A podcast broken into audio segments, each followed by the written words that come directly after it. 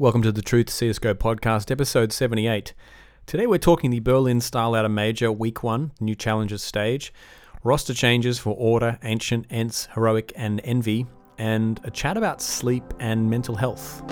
Hey guys, this is Electro. Hey guys, I'm Guardian. This is Daps. This is NiKo. This is Nifty. This is chrisJ. This is Fair. Godzilla. flusha. this is karrigan and you listen to the Truth. The Truth. The truth. The Truth. The Truth, the Truth CSGO podcast. The Truth CSGO podcast. The Truth CSGO podcast. Are we rushing in? Or are we going sneaky beaky like?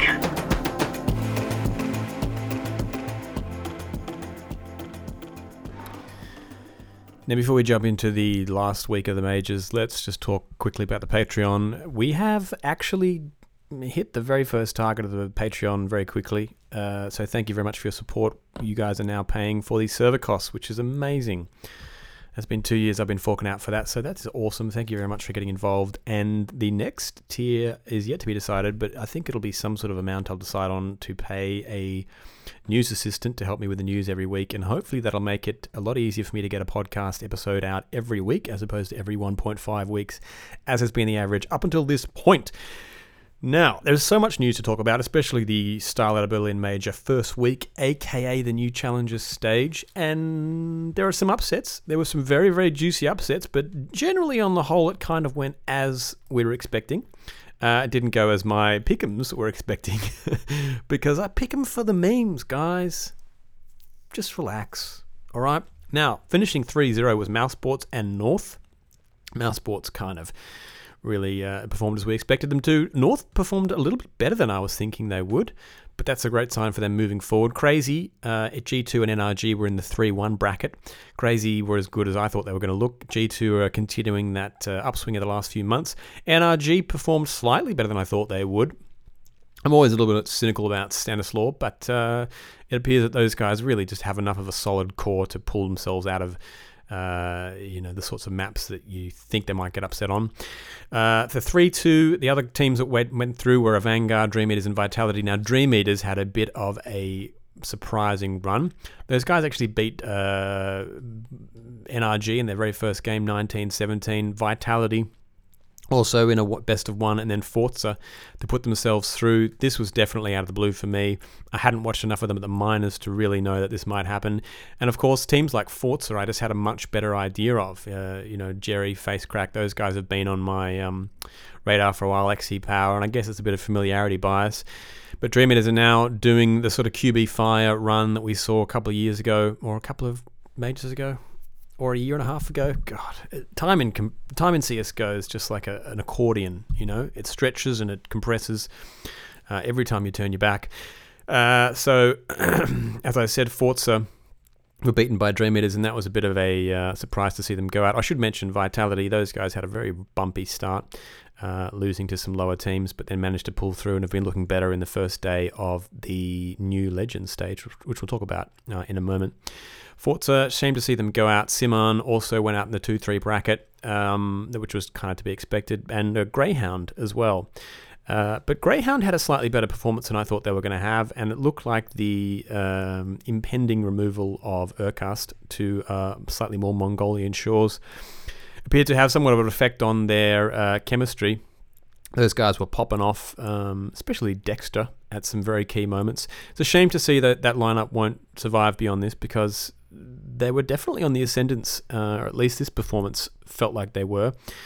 It could be that uh, erkaSt might be being replaced by Ins. Uh, it's purely speculation at this moment. We'll talk about that in a moment as well. But uh, yeah, one of the other things about Greyhound that was kind of interesting is that Neil M. Uh, has had a lot more screen time at this point, and he's a very um, interesting, intriguing figure. You probably know him from his reactions behind that team. He definitely wears his emotions on his sleeve. One of the other things that I find kind of weird, or, well, I shouldn't say weird, but slightly um, intriguing is the best word, is his relationship with the ex Valiance team members who he used to be the coach of. Those guys are obviously now crazy. Uh, and every time Nexa has some sort of tweet, Neil seems to um, tweet as well. So when Crazy went through, Nexa, the IGL of Crazy, who's absolutely looking um, like a an amazing addition to the the top tier CS:GO scene, especially coming out of this major. He said, uh, "Fucking did it! So happy right now. Good game, Dream Eaters, and good luck in your decider game, Legends." And Neil tweeted in reply, There it is, the tweet I've been waiting a year for. Where you belong, lad. Fucking unreal mate of mine. And of course, fragging IGL. Now, what's. what's interesting about Neil is that he. It's almost like he seems to want to tell the world that uh, Nexa is his mate. He said it on several tweets. And in fact, that evening when Crazy uh, qualified, he posted a video of himself having drinks with them in the bar, despite the fact that Greyhound, his team, had a best of three against Vitality the next day. So I don't know. It's kind of weird. He looks like a, he's a very likable character, but I am beginning to question how much he is contributing to that team in the way of anything other than pure enthusiasm. Absolutely pure speculation on my behalf. I would love to speak to him or anyone in Greyhound to work this out. Um, but anyway, that was just some stuff that was going through my mind watching these guys. Uh, now, in the 1 3 bracket, we had Complexity and Hellraisers. They've been knocked out. We'll talk about Complexity in a moment because there was an amazing tweet from Jason Lake that came out. Hellraisers did perform um, somewhat as expected. I wasn't expecting good things from them. Uh, it is a shame to see oskar, the tier one player of last year, relegated to such a underperforming team. And I also think it's weird that uh, Angel doesn't get a little bit more flack, considering the, the type of flack that pe- players like Zeus sometimes get for underfragging. He is, of course, one of the best personalities in the scene as far as I'm concerned, and obviously has some very good things to teach younger players. But at this point in time, he's fragging far below Zeus and Exist. And I don't think this team can last much longer. I think there's going to be a, a, big shuffle up with these guys soon. Uh, now, Tyloo and INTZ were the other team to go 0 3. Oh, and of course, uh, Furia, which was a bit unexpected. Tyloo, it is a shame to see those guys couldn't do much more here than the 0 3 because they have had the roster change recently, but I think they're still plagued by communication issues. And I don't think that team can last much longer. Considering Vici didn't get anywhere close to this major this time, you might see another little shake up with those guys in the near future. INTZ didn't perform as I expected. I didn't think they'd go through, but I did think that it would be because KNG might not have had the uh, motivation to um, really shoulder the load here, but actually he did the opposite and was the top fragger in all of their games. So he's gone out on a personal, individual high, uh, but a shame not to go out on a on a team high before he joins MIBR, which incidentally was leaked by his mother on her Instagram. that he's now signed the contract. Um, so that was kind of funny. Now, Furia, of course, were uh, there was a bit of a disappointing showing from those guys. I did expect them to go through. I know they have been. Their aggressive style has been much studied now since they burst on the scene a few months ago, but uh, I thought they would still have the skills to get through. Obviously, not the case. And I think one of the um, uh, a, there was a, a, discussion on Reddit about these guys going out, and I think there was a user called Hapuna Makata who had an, uh, an opinion that I thought was actually quite good, um, and so I'm going to repeat it here. Uh, so this was in response to a user saying, um, "To be honest, I never understood the hype train about Furia. They had one to two good events, if I recall, where no one knew how they played, and after people learned, they weren't as impressive anymore." And Hapuna Hapuna Makata, yeah, I'm saying that right. It's not Hakuna Matata. It's Hapuna Makata said, "The issue was that it was happening around the same time ENCE and Vitality were rising in the ranks." So the wider narrative was that these new teams are becoming dominant forces, overthrowing the old guard. The consistency and the success of ENCE and Vitality projected onto Furia. I actually think that's a very astute observation about how that scene was exactly at that time because that really was the narrative that suddenly there was this new guard of teams coming in. Um, and so it appears like Furia probably did share some of that narrative that ENCE and Vitality were actually propelling forward. And perhaps this team didn't have quite the solid structure of those two teams. The experienced players like allu um, and, uh, you know, NBK, RPK, Apex, and that sort of thing. Um, so that's something to think about with those guys. And of course, the dreaded five-year contract now has been has reared its ugly head in much of the commentary online. But I think they'll be back they're obviously determined enough to do something interesting. Uh, you know what, what? was kind of a shame about these these guys was they went out to Syman, forZe, and Crazy. Now Crazy might be expected, but going down zero two to Syman was definitely unexpected. I think there's going to be some wailing and gnashing of teeth on that Brazilian side for sure. Now, as I said, the there were some upsets at the start, uh, but the rest of the results were pretty straightforward.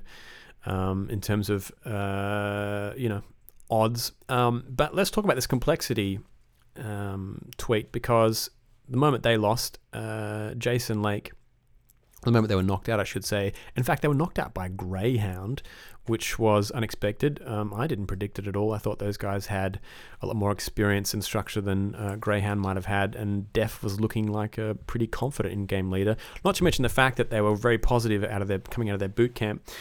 Uh, but this prompted a tweet, this loss, from Jason Lake, the CEO and owner of Complexity. Or, no, wait, Complexity is owned by the Dallas Cowboys. I guess he's the CEO. But he immediately tweeted out, I love our players as individuals, but these results won't be tolerated. If you're a tier 1 player looking for a fresh start at the best facility in the world, hit me up. I'll pay your buyout and give you the world's highest salaries. Let's build a juggernaut. Spread the word. Amazing. Uh, some of the top rated responses to this were from um, Pasha uh, and Hobbit uh, and smooya and kioShiMa and Micah and coldzera. Uh, so this definitely got the attention of some of the tier one players who were sitting around on the couches. Um, and it did stir up a bit of controversy with people criticizing him for being too harsh too quickly on some of the players who'd obviously tried their hardest. Uh, and he responded, To be clear, I discussed this tweet and our way forward with our players before tweeting it. I care about our, gu- our guys, but I also have a job to do. Nobody in the world loves this game more than me, and it's time to win again. Um, you know, I don't, I don't really uh, see that this uh, there's a huge problem with this tweet. Obviously, it is kind of harsh towards the players who lost, but um, at the end of the day, they did lose, and that's not their job. Their job is to win. One of the uh, Reddit comments, actually, I'm going to quote here again too, because I thought they made quite salient points. This was a user called Southwind PT. In response to this tweet being posted on Reddit, he said, What did Jason Lake expect, to be honest? Complexity arrived in Berlin with painful stats on LAN in 2019. They had 36 maps played, they had a win ratio of 33%, and a KD ratio of the team combined of 0.9. In addition to this, they had Obo, the youngest player ever to play a major, and dephh, who took the IGL role after Stanislaw's departure, with only over just two months of work with the team in the new roles. I think that's actually a very, very uh, salient point, and one of the reasons I think this tweet garnered so much attention is because his his intentions, which he uh, made very clear as building a a juggernaut, paying tier one players and giving them the world's highest salaries, seems to be somewhat at odds with the way Complexity has assembled this roster over the last uh, well couple of years, in fact. And it makes me wonder who is responsible for this. I did tweet this. Uh, tweet this. I did ask this of DK in one of his articles. I'm not sure if anyone actually knows. Uh, I was suspicious. Um, maybe a year and a half ago when Sick did a tour. There was a video that Complexity made of Sick doing a tour of the of the Complexity facilities, meeting Jason Lake, uh, meeting Warden, who is the team manager, and sort of being courted to join the team. I think he joined them as a streamer for a while and then went to Envy. But the minds in charge of that team and that facility and the building of complexity at that time, which I think was kind of the beginning of them getting back into CSGO in a big way, it struck me as a little bit. Um, I, I shouldn't say weak, but a little bit diluted. It didn't seem like there was anyone really, really sharp um, running that tool shed. Um, but I might be wrong. I have no idea. I'm not surprised though, and I think more than anything, if Jason Lake wants to return this team to a tier one team, he needs someone sharp in charge of uh, getting the best players, rather than taking a stab in the dark with players like the ones we've seen on complexity in recent times, like Rick who wasn't really uh, impressing before he came to that roster. Um, ShahZaM, who I think has played partly some of the best CS on that team, but also wasn't exactly a tier one player before he joined them. Um, and and the same goes somewhat for dephh. Now, one of the other controversies coming out of this first week was around uh, the issues of copyright because StarLadder slapped a couple of people with DMCA's for streaming the major concurrently through GOTV and commentating it on them, uh, you know, on their own streams uh, without the um, actual official commentary. Now, this has always been allowed for CSGO majors because in Valve's terms of service, they state quite explicitly that no one has the rights to the GOTV stream and that everyone can stream over it, uh, stream it themselves on the private channels or the public channels if they so desire. But StarLadder's uh, DMCAs were issued much to the consternation of people like Warowl and fl0m, who came out and criticized them. Perhaps less for the fact that they were um, going against the terms of service, um, at least after a while, because Valve didn't come out and say that yes, StarLadder was correct to do this, or yes, StarLadder or no, StarLadder was wrong. And StarLadder, in fact, came out and said, look, here's the deal. If you want to uh, use this in your own personal stream, then you're going to need to put uh, our ads and our sponsorship requirements on your own stream as well. Now, the fact that Valve has still hasn't talked about this and we're over a week into the major now suggests that perhaps there might have been a deal made between StarLadder and Valve without consideration of the actual terms of service, and that possibly uh, that's been a mistake on someone's side and probably Valve's side. Um, otherwise, I'm sure StarLadder would have probably had to do some sort of uh, corporate um, face saving maneuver. Um, but I think this might be a screw up in the way the rights were assigned to StarLadder. That's speculation, of course, and only time's going to tell. I think one thing we have to think about is that even though the majors have so far been allowed to be streamed on on, per, on people's um, personal streams, I think it's not necessarily that that is the standard we should all expect. Um, and I think to expect that purely because we've had it for four or five years is somewhat entitled. Because if you think about the way broadcast TV has traditionally worked, um, it's actually quite different. Uh, for instance, if you think about Valve as being the owners of the IP of the game, it's not that dissimilar to someone who creates a TV show like Survivor and then licenses it to various countries to produce their own version. That version is then one um, piece of content that also cannot be commented over and broadcast at the same time. Uh, and that prevents basically people from creating their own versions of your TV show in real time. Now, I don't think one is necessarily better than the other. And obviously, we live in a different age uh, of the way we consume content. And there's a lot of value added to the initial stream or the mainstream by people who want to just hang out with their favorite, um, you know, Twitch personality, or perhaps something like the No Majors Club with personalities that they might prefer to the people who are on the desk.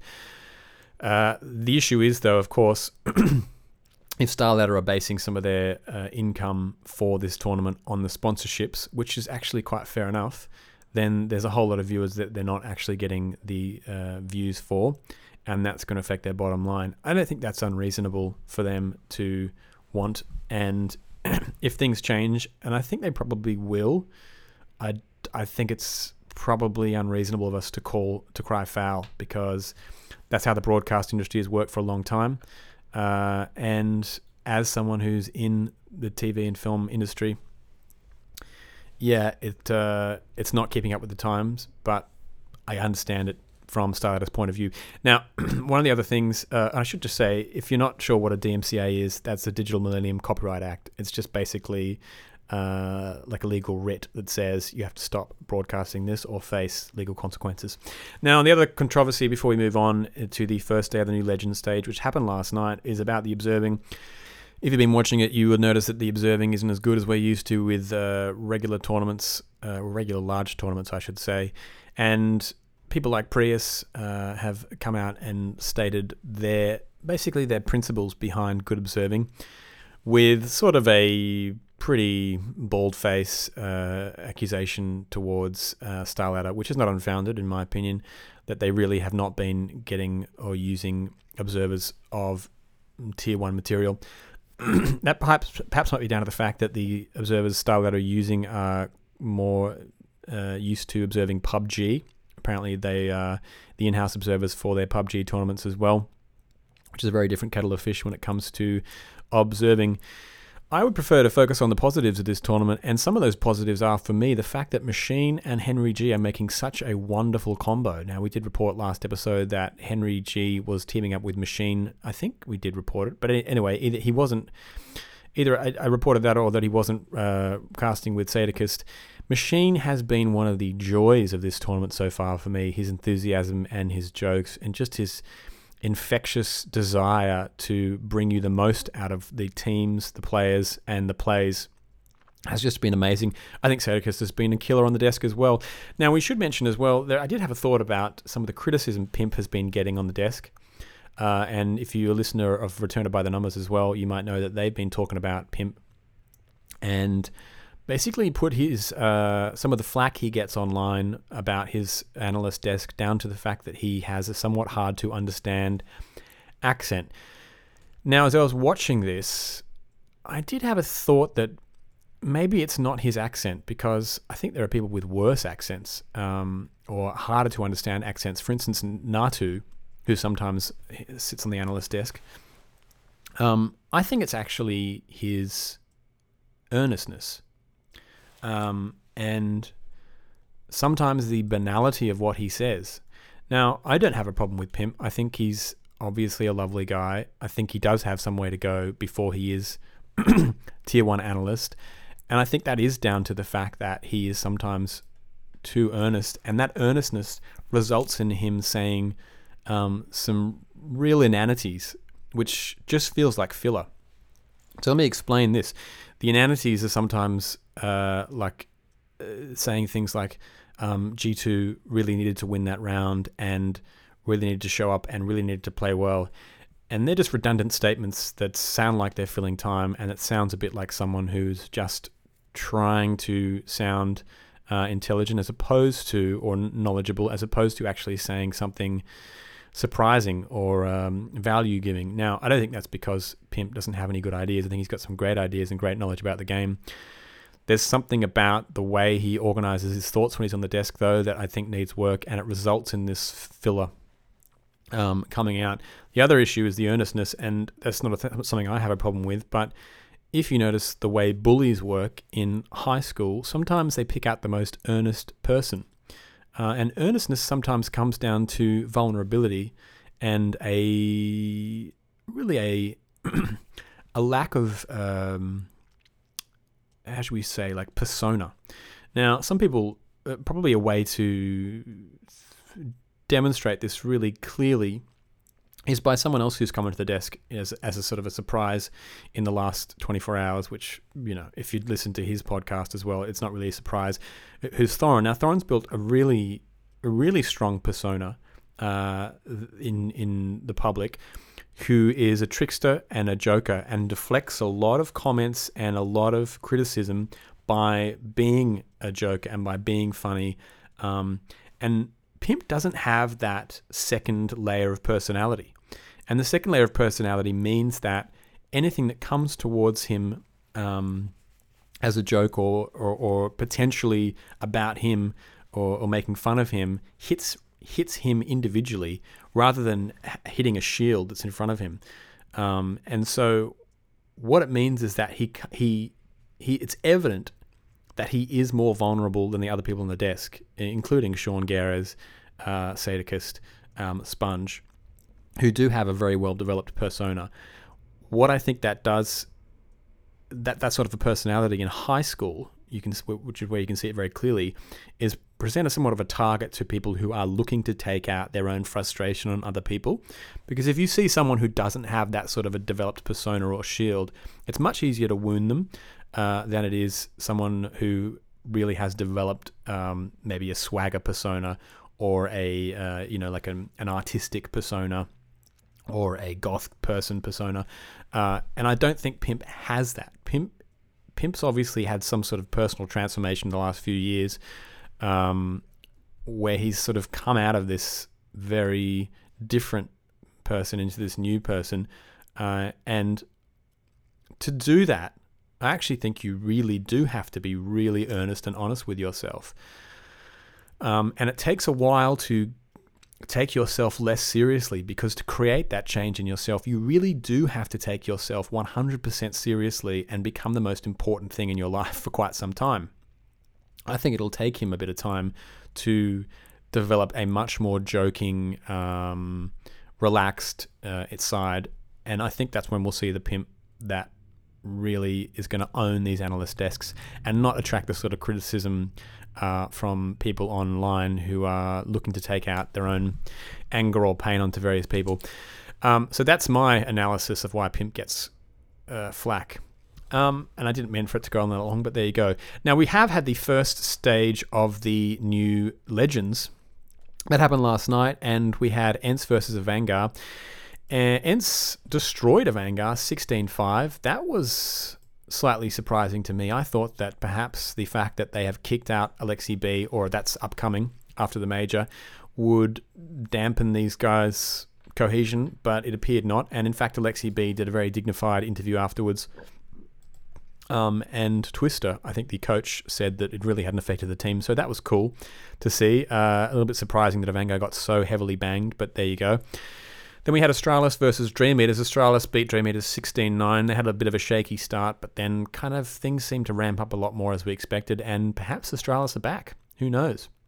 The next matchup was NRG versus Renegades.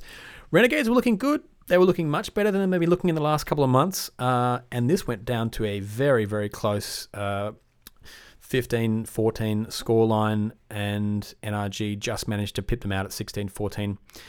Uh, this actually bodes well for Renegades. I don't think that's a scoreline to be ashamed of, and the game wasn't a game to be ashamed of. Although Gratisfaction still seems to be going somewhat missing. Hopefully, he'll get his uh, he'll get his um, what do we call it? What um, what was uh, coldzera on? His human growth hormone, uh, his anabolic steroids in the next 24 hours. Liquid then played Crazy. Liquid beat them 16 9 on Mirage. This was a good game, and Crazy put up a very good first half, but were far, far too intimidated by Liquid in the second half these guys have a mental game to overcome in the next few matches if they want to go through to the legend stage. Vitality beat North 16 9. This was uh, probably a little less close than I was expecting, but it appears Vitality have definitely got their mojo back, and North really couldn't put up that much of a fight on Inferno. Then we had FaZe versus Mousesports. Now, this is a matchup that we've had uh, somewhat um, regularly in the last couple of months, well, at least twice, uh, and Mousesports have beat FaZe, including in a best of 3 2 0. So I was not looking forward to this because it felt like a bit of a replay, but FaZe managed to beat them 16 8, and that was on Mirage, and Mousesports really got shut out a few times. Um, there was a bit of wobbles from FaZe in that, uh, in that way. They've been sort of wobbly here and there, losing some 2v5s. Um, you know, since they're uh, basically since they're disastrous FaZe at Major London performances. Uh, but I feel better about FaZe going into the rest of these matches because we saw some tactics from them on the T side that we haven't seen since karrigan's removal, really. Some new stuff, which is very, very exciting. And it appears that they've somewhat come to um, a peaceful agreement with Neo. They seem to be working a lot harder. Uh, NiKo actually bottom fragged in this map, so perhaps the team roles have been has shifted somewhat. Rain top fragged and then olofmeister came second. So this could be a changing of the guard for FaZe, and who knows, perhaps us FaZe fans have something to look forward to for the rest of the tournament. Then we had uh, Natus Vincere versus G2. G2 managed to win this out 19 17. It was very, very close. I thought um, this was going to be one of the most exciting matches to watch, and indeed it, to watch, and indeed it was. This was on Overpass, and yeah, I think tomorrow. Wait, who who are these guys playing?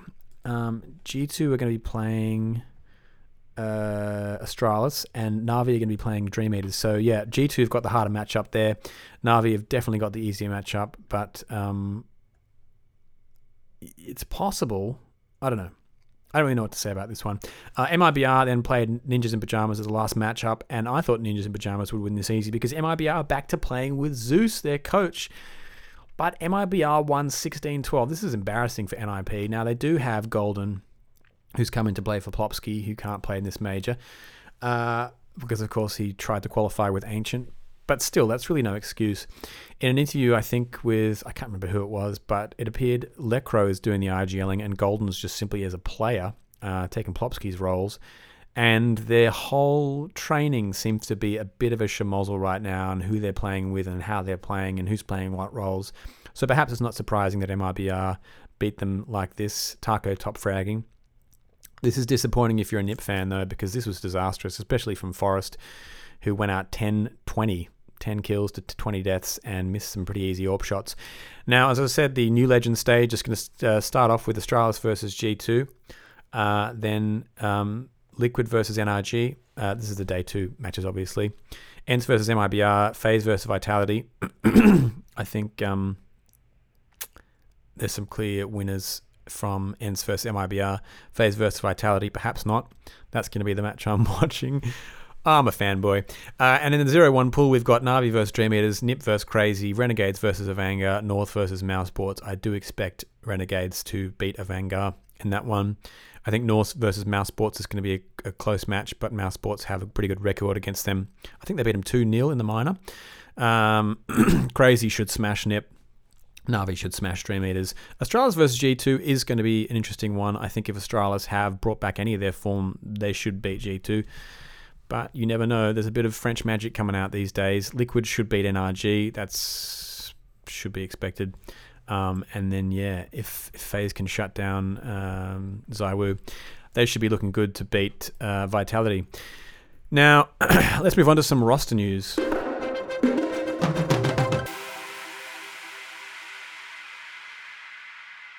Swedish team Ancient have called it quits after Plopski was poached by NIP. Now, that was not that recent, obviously. It happened uh, maybe a month and a half ago. Uh, but those guys didn't recover. They brought in Grux to help them. He only lasted for two events, and then they tried to bring in Modi, as I reported, maybe even last episode, but that didn't last. And uh, of course, that team was Drakken, disco doplan, Freddie B, Rusty, and Modi at the time, and Baba, the coach. But obviously, they just did not have the will to go on. They didn't have sponsors, they didn't have an organ. It's been a while. But uh, Drakken said in his statement, I've decided not to continue with my friends from Ancient. We had a good run, and I did believe in this project, but when Plopski left for NIP, something went missing. I'm confident I've never been better before, skill wise, and I'm looking for a team anywhere, to be honest. Europe, NA, China, hell, I will even learn fucking Danish if it helps me get back to the top. So that's a man uh, desperate for another team. It's kind of a shame that these guys didn't uh, achieve anything better. For me, they were in that sort of um, no chance basket. I don't mean that they had no chance to achieve anything, but in that sort of uh, tier two team, I guess, with some ex tier one pros that somehow feels a little sadder. pardon me, than being in no team at all. Uh, and no Chance uh, is the prime example of this. No Chance are, of course, the uh, team with Sticko, Crystal, Michael Early, and Zen. Anyway, I don't know where those guys are going to end up. There's probably going to be another Swedish shuffle in the next few months, so who knows what's going to happen. Maybe we'll see Drakken on Complexity. Um, speaking of Danish players, friberg has left Heroic. Uh, he issued a statement um, on his twit- Twitter where he indicated that it was his decision, which seems to be a little suspicious to me because these guys were on the upswing, at least Heroic was, although friberg wasn't exactly. So for him to leave and become a free agent at this particular time seems a little suspicious. I suspect that the org actually gave him the dignified way out, considering his he's the elder statesman. Uh, he was the elder statesman of that particular lineup. I'm not sure who friberg might join at this point. He did say he's now a free agent looking for teams. So some of the speculation that he was going to go to Fnatic seems to be unfounded at this point. Um, I guess I guess he's available to join one of these mooted uh, free agent teams that might be being created in the next month or two, like Dignitas or 100 Thieves. Um, but there are so many older pros out there, or pros who are sort of as old as him, who seem to have somewhat more of a cachet right now. I'm thinking about kioShiMa and flusha. But I'm not sure where friberg should end up. oh, pardon me. I've got a bit of a frog in the old throat throat. But uh, I think probably he's still got a lot of value as an older player to bring um, you know some guidance and experience to a younger team. So hopefully we'll see him on a team. He's nothing but lovely when he's when he's doing interviews, and I think he's uh, I don't know. He's he's a reassuring presence in the scene. He's a bit of a teddy bear. Now, as I mentioned before, ENCE have decided to get rid of AleksiB. That's confirmed after the major. That's going to happen, and suNny's coming in. Now, one of the things that's kind of crazy about this, and this was posted out by a user on Reddit called RumboyT or Rumbo YouTube, or I'm not sure how you say his name. This is an article from VP Esports a month ago where VP Esports asked AleksiB. After the Katowice major, there was a rumor about ENCE considering a roster move to sign suNny. How close to the truth is this? And AleksiB replied, From my perspective, it's not true at all. I mean, not once did we talk about it within the team, and even suNny said somewhere, I think, that even if he got the offer, he wouldn't join. but we hadn't been talking about it because when we started this team and where we are now, we have been making so much progress.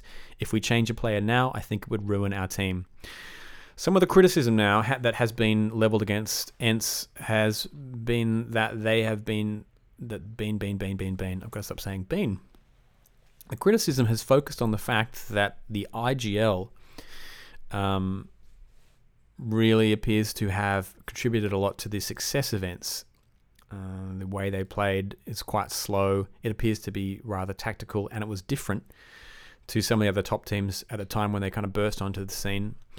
And people have been likening this to FaZe's getting rid of karrigan. Now, the response from ENCE has pretty much uniformly been that AleksiB wasn't the uh, IGL we think he is. And in fact, allu's been doing a lot of the technical calling, or the tactical calling, I should say, on this team. So I guess allu's going to be the IGL. suNny's going to come in for some more firepower, and that'll be the difference in that team. Um, we did speculate about where Alexi might end up on the last podcast. Let's move on. Envy have come out and said they're going to replace Sonic. Now, Sonic is, of course, a South African AWPer who's been there only for three months. Nifty is going to go back to AWPing and perhaps leaving the IGL role or sticking with the IGL role. I'm not sure. I'm not sure who's going to go into Envy at this point.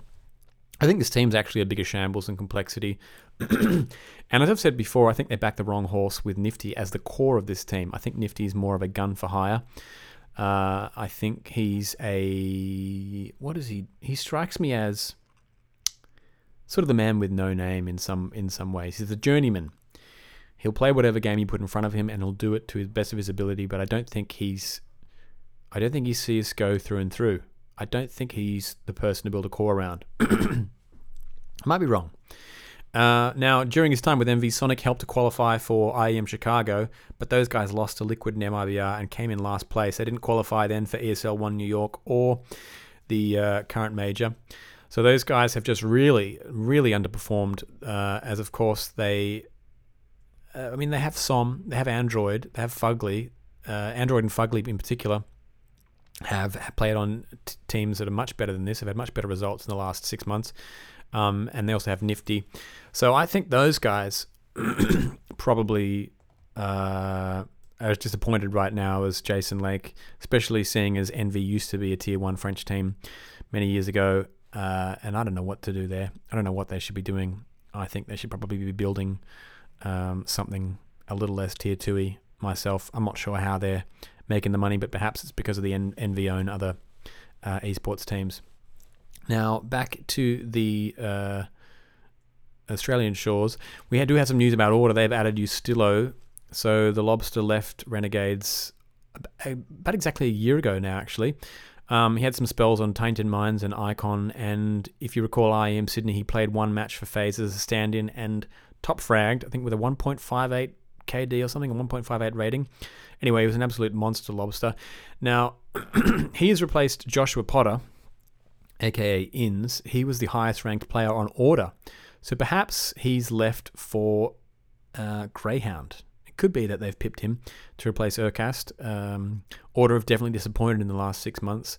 Um, the results haven't been so good. So perhaps USTILo is going to add that extra experience and fragging power.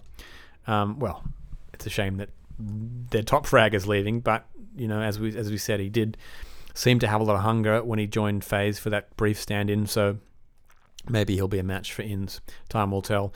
Uh, just quickly, Existence have signed a new roster. That's X6TNCE. They're, of course, the Argentinian team who used to be called Existence Galaxy. They're back in the back in the um, scene with players from Team One, Miami Flamingos, and Gale Force.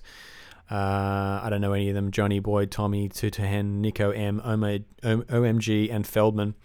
I think if your name, if your name is Nico M, even at this point, you change it. That's all I have to say about that team. Uh, and I did talk, talk about them briefly before, but no chance have actually parted ways with Thomas. Those guys had a pretty good run at the minors, actually, for, considering that they're an August team um, of international players. Uh, but I just think, like Nico M, you should change your name. I mean, you literally labeled yourself as, as having no chance. That's just crazy. Unless somewhere, somewhere uh, in the timeline of creating this team, the idea behind no chance was that you had no chance to lose. But it certainly doesn't sound like that at all. Um, and if I were you guys, I would change it to uh, big chance or um, high percentage chance or uh, lots of chance or nothing down to chance. Um, anything is better than no chance. You may as well call yourself a band of losers. Um, that's my thoughts on you guys. I think you, um, if you are listening to this podcast, which would be kind of strange, um, change your bloody name. It's not like you have an, an obligation to an organization at this time.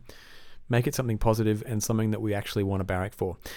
Uh, now, that's basically it for the Counter Strike stuff. Let's just talk about some thoughts before we wrap this up.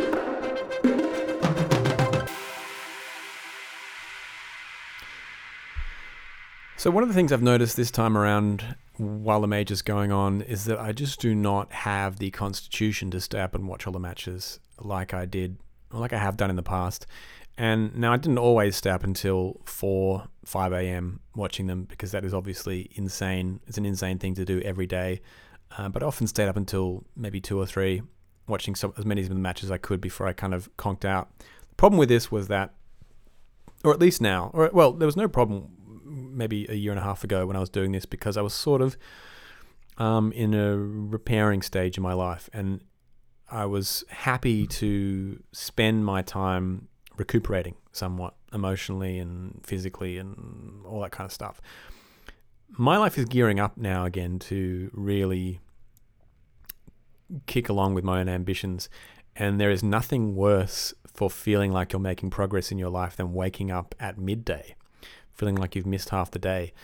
Uh, and because it, it really messes, it really messes with your head. I think I feel like there's something to it as a young man who has ambitions, I still think of myself as young, uh, that just destroys your feeling of accomplishment and motivation. I shouldn't say yours, I should say mine. Um, it actually feels as if you're reacting to the day as opposed to acting in the day. Um, and so I'm not really sure if I can watch as many of the games as I wanted to this time around. And I've missed probably half of them, to be honest with you, this major because I can't watch the demos the next day as well because I want to work, I want to um, make progress on my own stuff. Now, I think I think there is one drawback to the way I'm thinking about my life currently, um, and it's somewhat related to what I'm talking about here with sleep, and it's that right now I kind of feel a bit like a collection of habits that I should or shouldn't be doing. so we we all have an image of ourselves that changes over time and it's amorphous and it's um, you know massively multifaceted. But right now, every day it feels like I'm sort of shuffling down this narrow corridor of to dos, um, which is a very different experience to when I was younger and the world was a larger horizon uh, and I could run almost in any direction. And maybe this is what being an adult's like. I'm not sure. But what I'm talking about is that I'm, I feel like I'm constantly making these um, cautious decisions about what I shouldn't be shouldn't shouldn't be doing. So don't drink caffeine after twelve, or you'll be up all night. Don't eat too much bread. Exercise every day. Don't look at screens in bed. Not after ten p.m. Don't get caught, you know, scrolling for a long time on social media. I feel like this is this kind of endless list of cautionary things, um, and it's actually it's actually starting to get me down somewhat.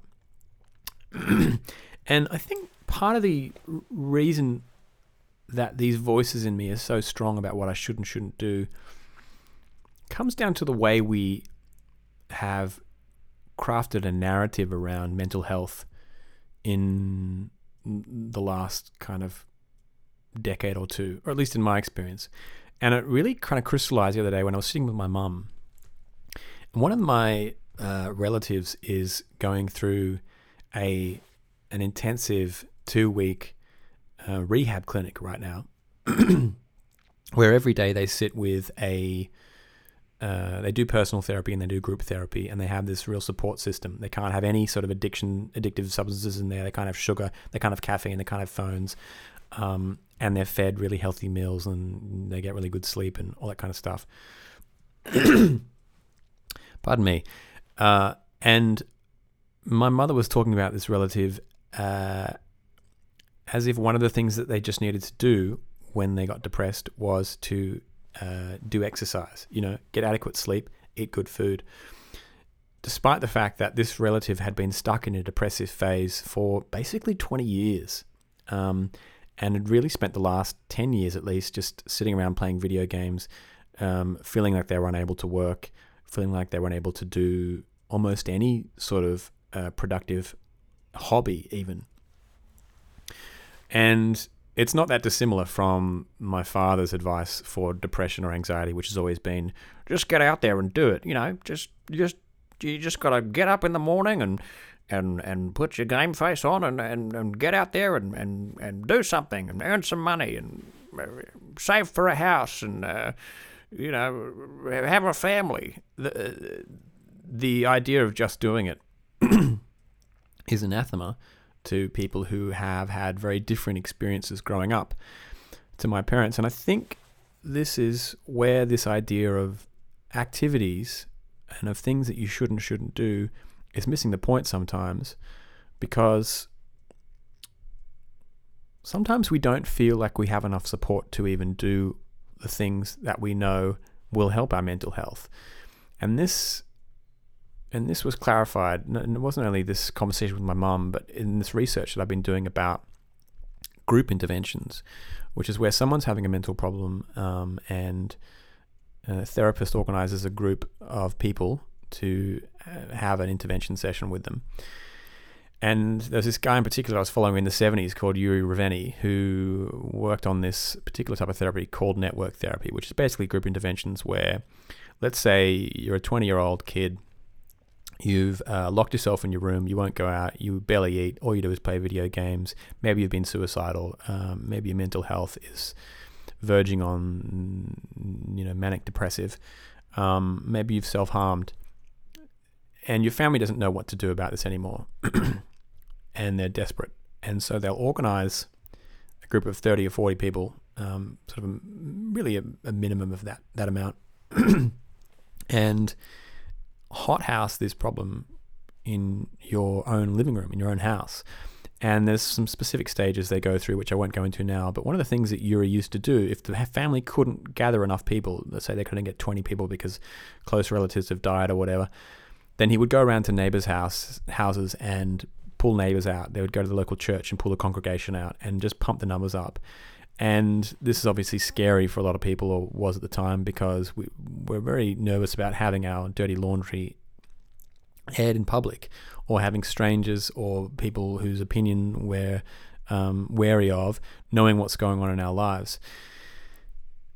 The thing that this did, uh, and this had basically almost 100% success rate, was create a support system for people who were stuck, who weren't able to uh, get themselves out to exercise or get adequate sleep or eat good food, feeling like they had enough of a solid base and enough of um, people who cared about them to actually do these things. Because I don't think we really will treat ourselves well, and that's what, essentially what exercise and good sleep and um, good food is doing. It's saying I'm worthy of being treated well, and if we don't have enough self worth to do that, then we're just not going to be able to do it. Which is to say, before all of these things that we think of as um, first, uh, what should we say, F- the first, um, the triage for depression. So the very first things that you apply to depression or anxiety, I think before all of that is emotional support, feeling like we're a part of a circle of people who are interested about us, um, interested in us. And so I think I think if you are depressed or you are anxious, better than going for a run, better than eating good food, better than getting good sleep is connecting with people who care about you. And that sometimes means being honest about how you feel. And part of the reason as well I'm talking about this on this podcast is because I've talked often about quitting video games and quitting Counter Strike or lowering the way you play it or the amount you play it and replacing it with other things and other hobbies and other things to do. And I have talked about the importance of connecting with friends and family, but I realize that actually that is the number one thing. And it has to come before you simply replace activities or you simply try and treat yourself well. You have to know that you're cared. And sometimes that does mean reaching out to people who you think might be interested in what's going on in your life. Um, you don't have to rant, you don't have to lay your problems on them. And sometimes just them giving you the time of day to go and have a cup of coffee and talk about something completely different than your problems is enough to make you feel like you are cared for because someone's giving up their time to come and meet you. I also think what the stories about Yuri Raveni and his uh, network therapy reveal is that our instinct for gossip is really a survival instinct. Um, and we think about it these days as voyeuristic uh, and as probably a negative thing that we want to know what's going on in everyone else's lives. And we read gossip magazines or we read celebrity news or we um, stalk people on Instagrams and stuff. but actually, knowing what's going on in your neighbor's life or someone you care about's life is so vital, not only for um, them, but also for you. Because if you know what's happening, then you can help them. Uh, and if you can help them, they can help you. And there's no way that they will feel like they're a part of a community unless people know at some level that they need help. Uh, and so that's kind of the other thoughts I've been having. Um, just circling back to the sleep thing, there was a top post on Reddit recently, which was a, a really fun read uh, about the sleep thing and you may have seen it if you're a regular Reddit user. But this guy posted, "I'm a high school student, just a freshman, and sometimes I feel that if I go to sleep early, then I'll be, uh, then I'll just be like, well, this day just felt like school, barely any time at home." And so he said, sometimes I just stay up so I actually feel more at home and not always have that feeling of just school, school, school. Does anyone else feel this way? Maybe with work as well. I think this struck a nerve, especially in the type of people who scroll Reddit but often, if you haven't achieved enough in your day to feel like you're uh, in control of your own time, it can lead to staying up really late. And I've experienced this almost with every job I've done that is for other people. So I have been able to work on my own stuff for a significant portion of my time, I think, at least compared to friends of mine who went in straight into the corporate world after university. But every time I have gone and worked for someone else, I might do an eight hour day or a nine hour day, and I come home and I'll stay up later just to feel like I have had enough of my own time away from work. And there are so many good responses to this thread, uh, and I've got some of them down here, and I was going to read them, but I actually think um, maybe I don't need to, because if you know if you know what I'm talking about, then you you'll understand. you'll you'll understand immediately. Sometimes it's like not until 1 a.m. where you really feel like the world is yours and you're in control and there's quiet and there's no other human beings around. There's no noise and there's no demands on your attention uh, and your time. And I think, especially if you have a spouse or you have children, that's sometimes the time when it just really feels like it's you and the world, and no one wants anything from you, and no one demands anything from you, and you can kind of just be your own God for a little bit. The issue with this feeling, which for me is has been a lifelong, really a lifelong feeling that I've had, or a lifelong habit I've had, I should say, is that it does create this cycle where I am tired the next morning because I've stayed up too late, or when I don't have work the next day, I wake up at midday and screw up my week. What I'm going to try in the next week or two is to do some of my own make sure I have some of my own time every day before I start work for someone else. Because I think one of the reasons we feel, or at least I feel at the end of the day, like I haven't had enough me time is because there was such a large spedge of the day going straight from waking up to working for someone else that I didn't feel like I was actually present in my own life. And maybe if I carve out just a little bit of time in the morning, just a little bit, even if it's only 20 minutes for myself to work on my own thing, then I won't feel the need necessarily to stay up as late as I do right now. So I'm going to try and do that. I think some people meditate. I find working on my own stuff gives me some of the same um, how should I say, effects as other people describe their meditation or their yoga give them. So I'm going to try that and report back. Um, and yeah, that's basically it. There was kind of uh, some thoughts that are all over the place this week, but there you go. Uh, hope you're enjoying the major. Um, and if you want to um, support the podcast, you can do so on our Patreon, patreon.com slash the truth CSGO. You can email me the truth at the truth CSGO.com.